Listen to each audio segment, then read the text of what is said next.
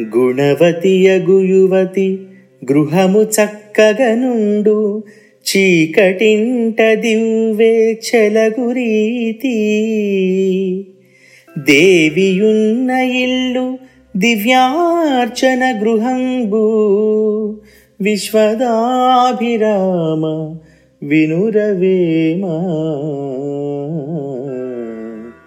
విశ్వదాభిరామ వినురవేమా. గుణవంతురాలైన ఇల్లాలు గల ఇల్లు సుఖశాంతులతో చక్కగా ఉంటుంది. ఆమె ఆ ఇంట చీకటిలో దీపంలా ప్రకాశిస్తుంది. దేవత గల ఇల్లు దేవాలయమే మరి అంటాడు వేమన. గుణవంతురాలు అంటే బుద్ధిమంతురాలు అని అర్థం. వేమన కాలంలో ఉమ్మడి కుటుంబానికి అనుకూలమైన స్త్రీ అని మరొక అర్థం ఉంది. దివ్య అంటే దీపం. చలగు అంటే వికసించు వ్యాపించు అని అర్థం. దేవి అంటే దేవత అని కాదు పట్టపురాణి అని కూడా అర్థం ఉంది. పట్టపురాణి అంటే ఒక రకంగా ఇల్లాలే.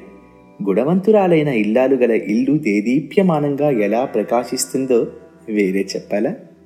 ఇలాంటి చక్కటి పద్యాలు వినండి మన వినుమరిలో.